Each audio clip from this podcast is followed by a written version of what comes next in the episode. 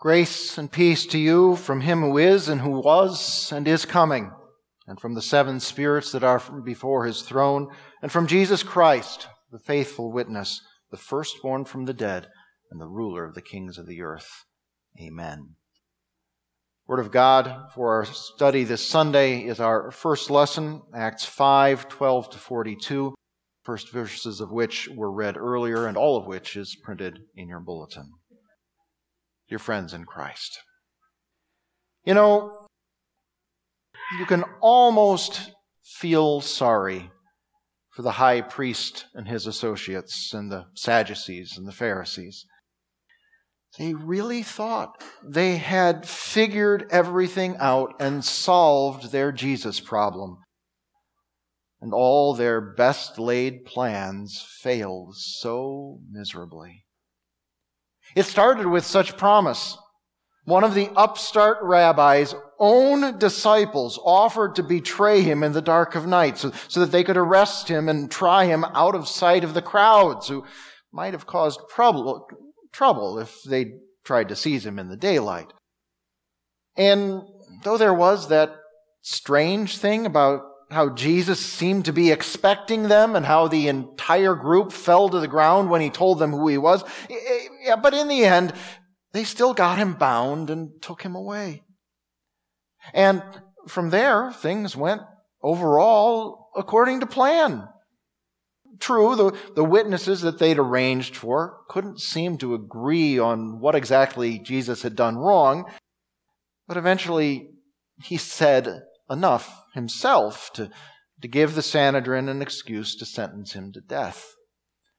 And then, in the morning, when they sent him off to Pontius Pilate, though it took a lot of convincing and the rousing of a mob, they, they managed to convince the Roman governor to order a crucifixion. As an added bonus, between Gethsemane and Golgotha, they'd managed to see Jesus suffer a lot for the trouble he'd caused them. Mockery, whipping, beating, a crown of thorns, even the exhaustion of carrying his own cross. And then, of course, he died right there in front of everyone, humiliated on the Friday of Passover. By sundown, his body, body was safely sealed up in a hillside tomb, and, and that was the end of his troublesome teachings, all according to plan. Uh, but of course, there were other plans. And that other plan that someone else had really messed up the Sanhedrin's plan. Because on Sunday morning, Jesus left that tomb alive again.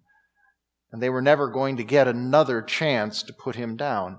And to make things worse, his followers who had previously been cowering in fear, started telling people about Jesus rising from the dead and appearing to them. And the chief priests and their allies had no corpse to drag out and prove them wrong. Because Jesus simply wasn't in the tomb anymore. But all was not lost. They could make a new plan. And even if Jesus did somehow rise from the dead, he seemed to have left the scene and wasn't making so much trouble anymore for them with the people. So later, when two of his disciples, Peter and John, drew a crowd in the temple, teaching both that Jesus was the Christ and that he was risen from the dead for all people, after uh, doing a miracle just like Jesus used to do, well, the authorities had those two arrested and thrown in jail. The plan was simple. Next day, Peter and John were brought before the council. They commanded them not to speak or teach at all in the name of Jesus, and that was it. Easy peasy. They could nip this new thing in the bud. Except that those two simple fishermen and the rest of those disciples chose to obey God rather than the men of the Sanhedrin. And so they kept on preaching. And the number of converts to the way of Jesus kept on growing. People liked them. And then, then things kind of just exploded. Instead of one miracle working preacher traveling all throughout Galilee and Judea, now there were 12 of them in Jerusalem, healing the sick, casting out demons, and leading more and more people to see the Nazarene they had crucified as their risen Lord and Savior and King of the Jews. So it was time for another plan, or rather, the same plan another time. The high priest rose up, along with his associates, that is, the party of the Sadducees, because they were filled with envy. They arrested the apostles and put them in the public prison. And the next morning, yeah, they would have the apostles brought in and give them an even stronger warning so that they'd just stop doing what they'd been doing. Except, but during the night, an angel of the Lord opened the doors of the prison, brought them out, and said, Go, stand in the temple, and keep on telling the people the whole message about this life. After they heard this, they entered the temple courts at daybreak and began to teach. As I said earlier, you can almost feel sorry for these guys, these leaders. How was it that they and their plans kept failing so miserably? When the high priest and his associates arrived, they called together the Sanhedrin, that is, the whole council of elders of the people of Israel. Then they sent orders to the jail to have the apostles brought in. But when the officers arrived, they did not find them in the prison. They returned and reported, We found the prison, prison securely locked and the guards standing at the doors. But when we opened them, we found no one inside. When the captain of the temple guard and the chief priests heard these words, they were puzzled about them, wondering what could have happened. Yeah, they were puzzled. Things just kept not going their way, not at all going as planned. There was just no precedent for it, no reason to expect this. they locked up a group of their enemy's followers in a cell and they just disappeared from it.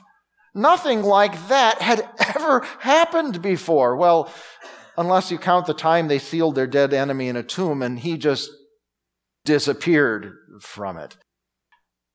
Well, at least when Jesus escaped their custody, he didn't stick around. Maybe, maybe with these guys. Then someone came and reported to them, Look, the men you put in prison are standing in the temple courts and teaching the people. So, no, this was really getting out of control. How could they maintain their position as the sole spiritual and religious authorities among the Jews if these apostles kept teaching a competing message, gaining followers, and, getting away with it? So try again. Back to the plan. Then the captain went with the officers and brought the apostles in without force because they were afraid that the people might stone them. After they brought them in, they had them stand before the Sanhedrin. Well, this should do the trick. The high priest asked them, Did we not give you strict orders not to teach in this name?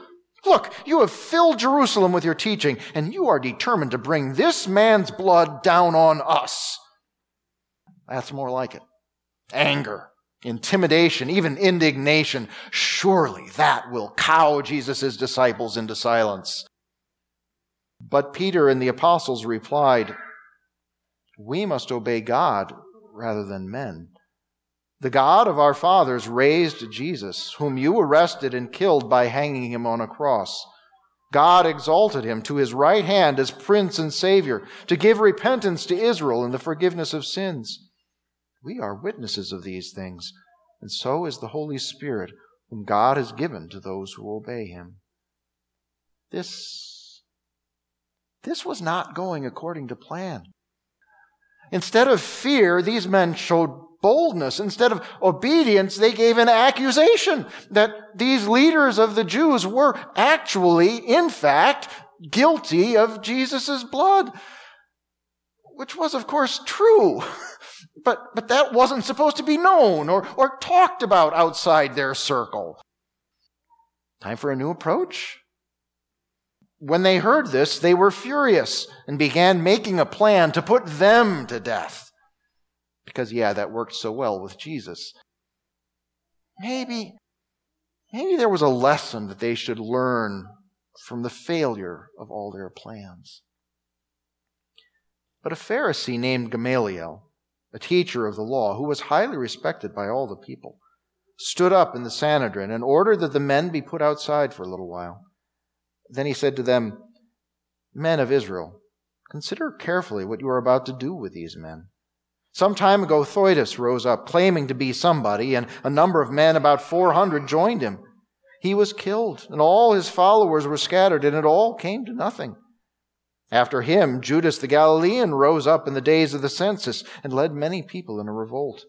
He also was killed, and all his followers were scattered. So in the present case, I tell you, keep away from these men and leave them alone. For if this plan or this undertaking is of human origin, it will fail. But if it is from God, you will not be able to stop them. Perhaps you might even be found to be fighting against God. Now, Gamaliel was no friend or disciple of Jesus. He was a Pharisee, but perhaps all of his time spent studying the Word of God had still given him some godly wisdom. With his advice to the council, he, he pointed them in the right direction. And, and in doing so, he, probably without even entirely realizing it, he, he diagnosed their problem. With all their goals and plots and schemes, they had made one fundamental error. They had left God out of their plans. Now, Gamaliel here only talked about letting God do his thing going forward. But if they had looked backward, maybe, just maybe, they would have seen how it was not bad luck or incompetent help or Roman interference that had kept them from keeping Jesus in his tomb or his disciples quiet and cowering in fear. Instead, the chief priests had failed to recognize that the Nazarene preacher was the Lamb of God and that the Lord would honor his sacrifice on the cross. Instead, the scribes and Pharisees had failed to see Jesus as the fulfillment of all the promises of the Messiah in the scriptures they claimed to be experts in. Instead, the ruling council had failed to recognize God's overruling at every step of the way to make sure that what he planned happened. The enemies of the gospel of Christ had done what the enemies of the gospel of Christ always do. They acted without faith that the Lord will always do what he wills to do. But again, we can almost feel sorry for them because they came a little bit closer to understanding, but they still didn't get it. They were convinced by Gamaliel. They summoned the apostles, beat them, and ordered them not to speak in the name of Jesus, and let them go. Yeah. They still left God and his plans completely out of their thinking. They still didn't get it. But you know who did? The apostles left the Sanhedrin, rejoicing that they were considered worthy to suffer shame for the name. Every day, in the temple courts and from house to house, they never stopped teaching and proclaiming the good news that Jesus is the Christ. You see, the apostles had learned in a most vivid and powerful way not to count God out where Jesus and his saving work were concerned. Of course, Christ himself had tried to teach them this over and over and over again while he was with them, but it never seemed to sink in. It was not until after all of their plans for a future with Jesus, reigning as king in Jerusalem, and, and all their ideas about what should happen had been shattered by their master's arrest and crucifixion. It was not until their grief and despair were shattered by the report of an empty tomb not until their confusion and fear were shattered by the appearance of their Lord among them, alive, every bit the man they had known, and so much more. Not until the Spirit came to them at Pentecost and led them into a full understanding that everything that happened to Jesus happened according to God's plan, and that that plan was all about saving sinners like them, not about earthly power or politics. And so they had learned not to leave God out of their plans. Even better, they had learned to make sure that they were part of God's plans and to rejoice to be a part of those plans, even, even if it involved suffering for Christ's name. And with this knowledge, they could be bold and confident because the one who overruled every earthly authority to accomplish his purposes was the one whose message they taught. So, of course, they went back to the temple courts to continue teaching. And even more, they went house to house, never stopping teaching and proclaiming the good news that Jesus is the Christ. The whole message about this life the angel had told them to keep on telling. The apostles learned their lesson about making plans, and we learn it from them, from their example, and from the scriptures that they and the prophets wrote for us under the inspiration of the Spirit. Which is why, it's why we can almost feel sorry for politicians and governments in our world today who make their plans to silence Christians and eliminate their witness with legislation, with intimidation, with outright persecution.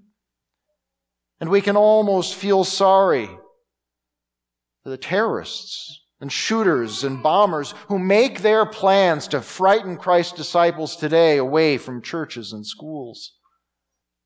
And we can almost feel sorry for the internet trolls and angry atheists who make plans to shut down any testimony to the truth or keep the scriptures untaught.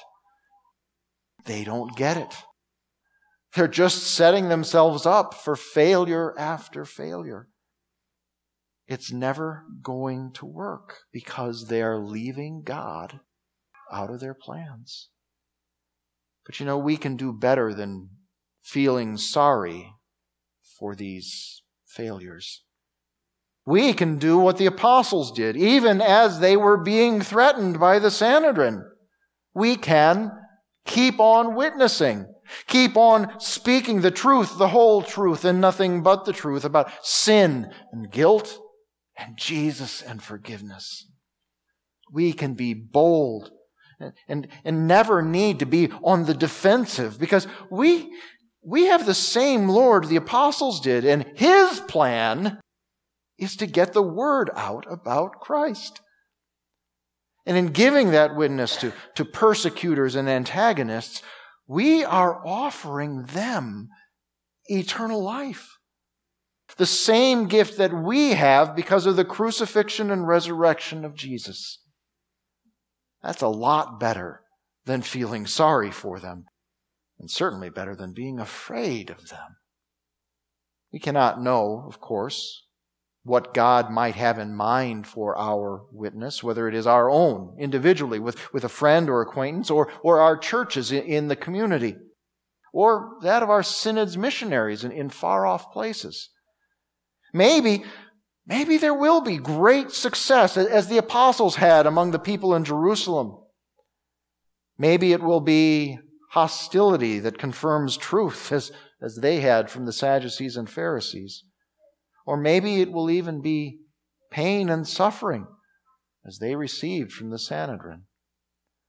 But we can trust God's plans to always be for our good and for the work of the gospel. And, and, and that's more than enough to give us boldness in our witness and joy in our work. But the life of a Christian and the life of the church involve a lot more than evangelism and mission work. The angel's reference to the whole message of this life reminds us that following Jesus is, is not something that is kept separate from everything else. it, it is everything.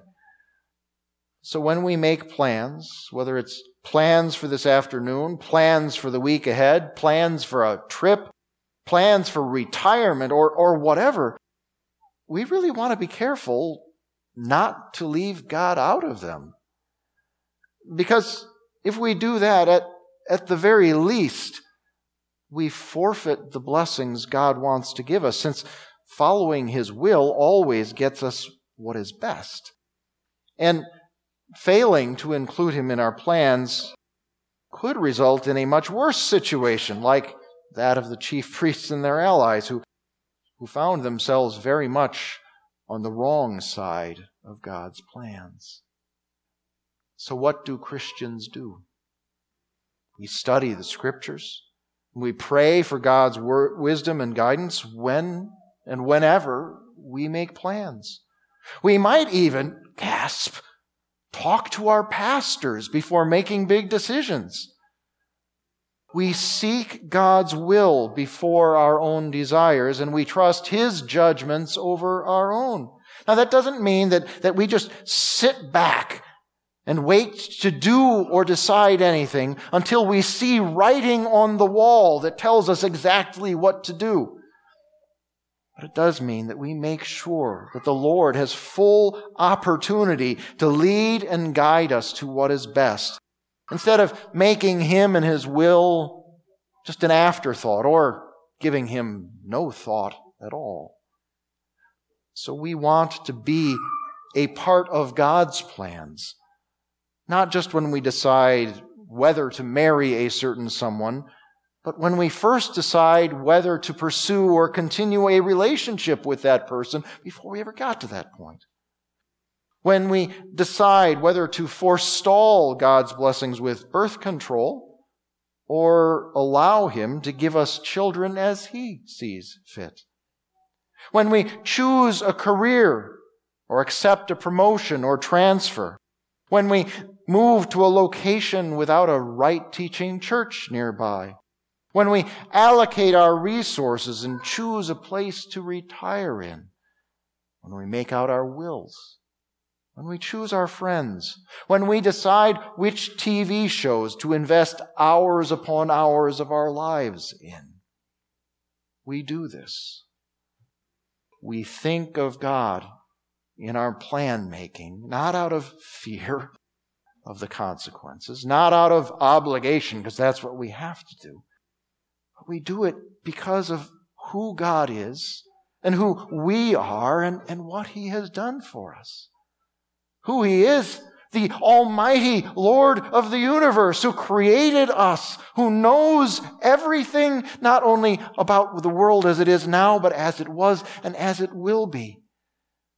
The Lord who looks at us not only to judge us right and wrong, but to love us and show us mercy and grace and compassion. Who we are. We are sinners. Sinners deserving nothing good from God. Sinners who have failed miserably at all sorts of plans that we have made to do good and who have succeeded wonderfully at all sorts of plans we have made to do evil. Sinners who have no hope of heaven on their own. And what has He done for us, this Lord? He gave His one and only Son, that all who believe in Him should not perish, but have everlasting life. We have a God of grace and mercy who took pity on us who were going to die and go to hell, and he provided the solution for us, even to the point of making a plan from eternity, not just for the world's salvation, but for your salvation and for my salvation. plan that brought his son down from heaven, placed him in the womb of a humble virgin, led him to lead a life of humble oblivion in a world that did not appreciate him, had him teach, had him do miracles to point to his identity and point to God, and then cruelly, unfairly, unjustly sent him to death on a cross, but then gloriously raised him from the dead on the third day, that all who believe in him might have eternal life. This is the God we have. He has done and only wants what is good for us. His plans are always good. He has proven this time and time again. And we know what kind of work God does when we let His Holy Spirit work. So we let Him plan. And we let Him do His work in us and for us. After all, he is the one who loves us and has freed us from our sins by his own blood and made us a kingdom and priests to God his Father. He is the Alpha and the Omega, the first and the last, the one who is and who was and who is coming, the Almighty. The first and the last, the living one who was dead and see is alive forever and ever. So don't, don't leave God out of your plans. Alleluia. Amen. Please rise. Now may the God of peace, who brought back from the dead our Lord Jesus, that great shepherd of the sheep, may he equip you with every good thing to do his will as he works in us what is pleasing in his sight through Jesus Christ. To him be glory forever and ever. Amen.